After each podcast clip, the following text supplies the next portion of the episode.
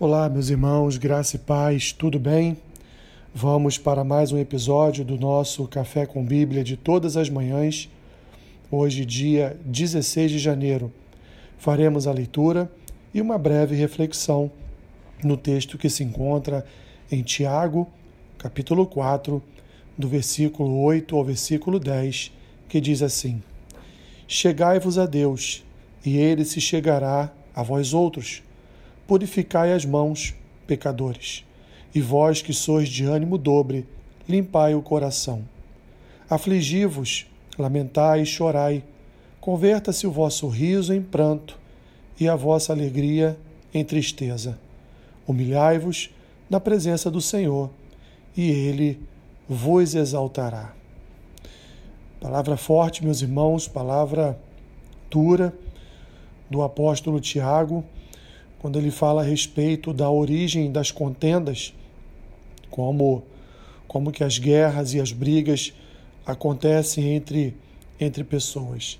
Ele diz aqui claramente que tudo isso acontece porque os prazeres da vida são maiores do que o prazer de estar na presença de Deus.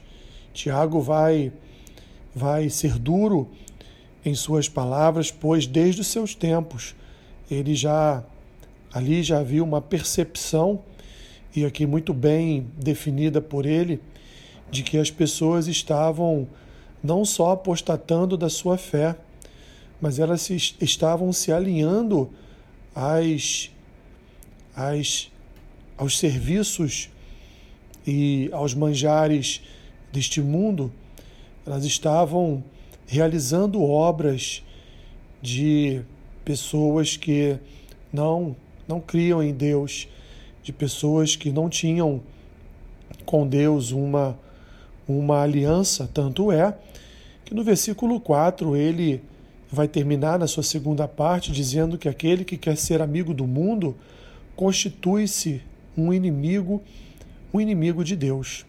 Então ele chega nessa parte do texto dizendo para os irmãos para que eles se achegassem a Deus, para que eles buscassem o Senhor, mas buscassem o Senhor com mãos purificadas, buscassem o Senhor se livrando dos seus pecados, limpando os seus corações, e ao invés de estarem alegres neste mundo, ao invés de estarem é, de estarem felizes com os seus atos mundanos, eles deveriam mudar mudar o sentimento dos seus corações e lamentar e chorar pelos seus pecados.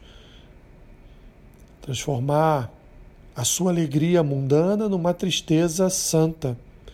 Não no sentido, meus irmãos, de andar cabisbaixo, triste, mas no sentido de fazer uma autoanálise no seu próprio coração e assim então se humilhar na presença de Deus e reconhecer que só o Senhor pode livrá-los de todo o mal, só o Senhor pode, de fato, conduzir as suas vidas em, em santidade. Assim, meus irmãos, eu quero iniciar essa semana de Café com Bíblia exortando os irmãos a buscarem a presença de Deus, exortando os irmãos a humilharem-se diante de Deus. Nosso coração não quer se humilhar, nem mesmo diante de Deus.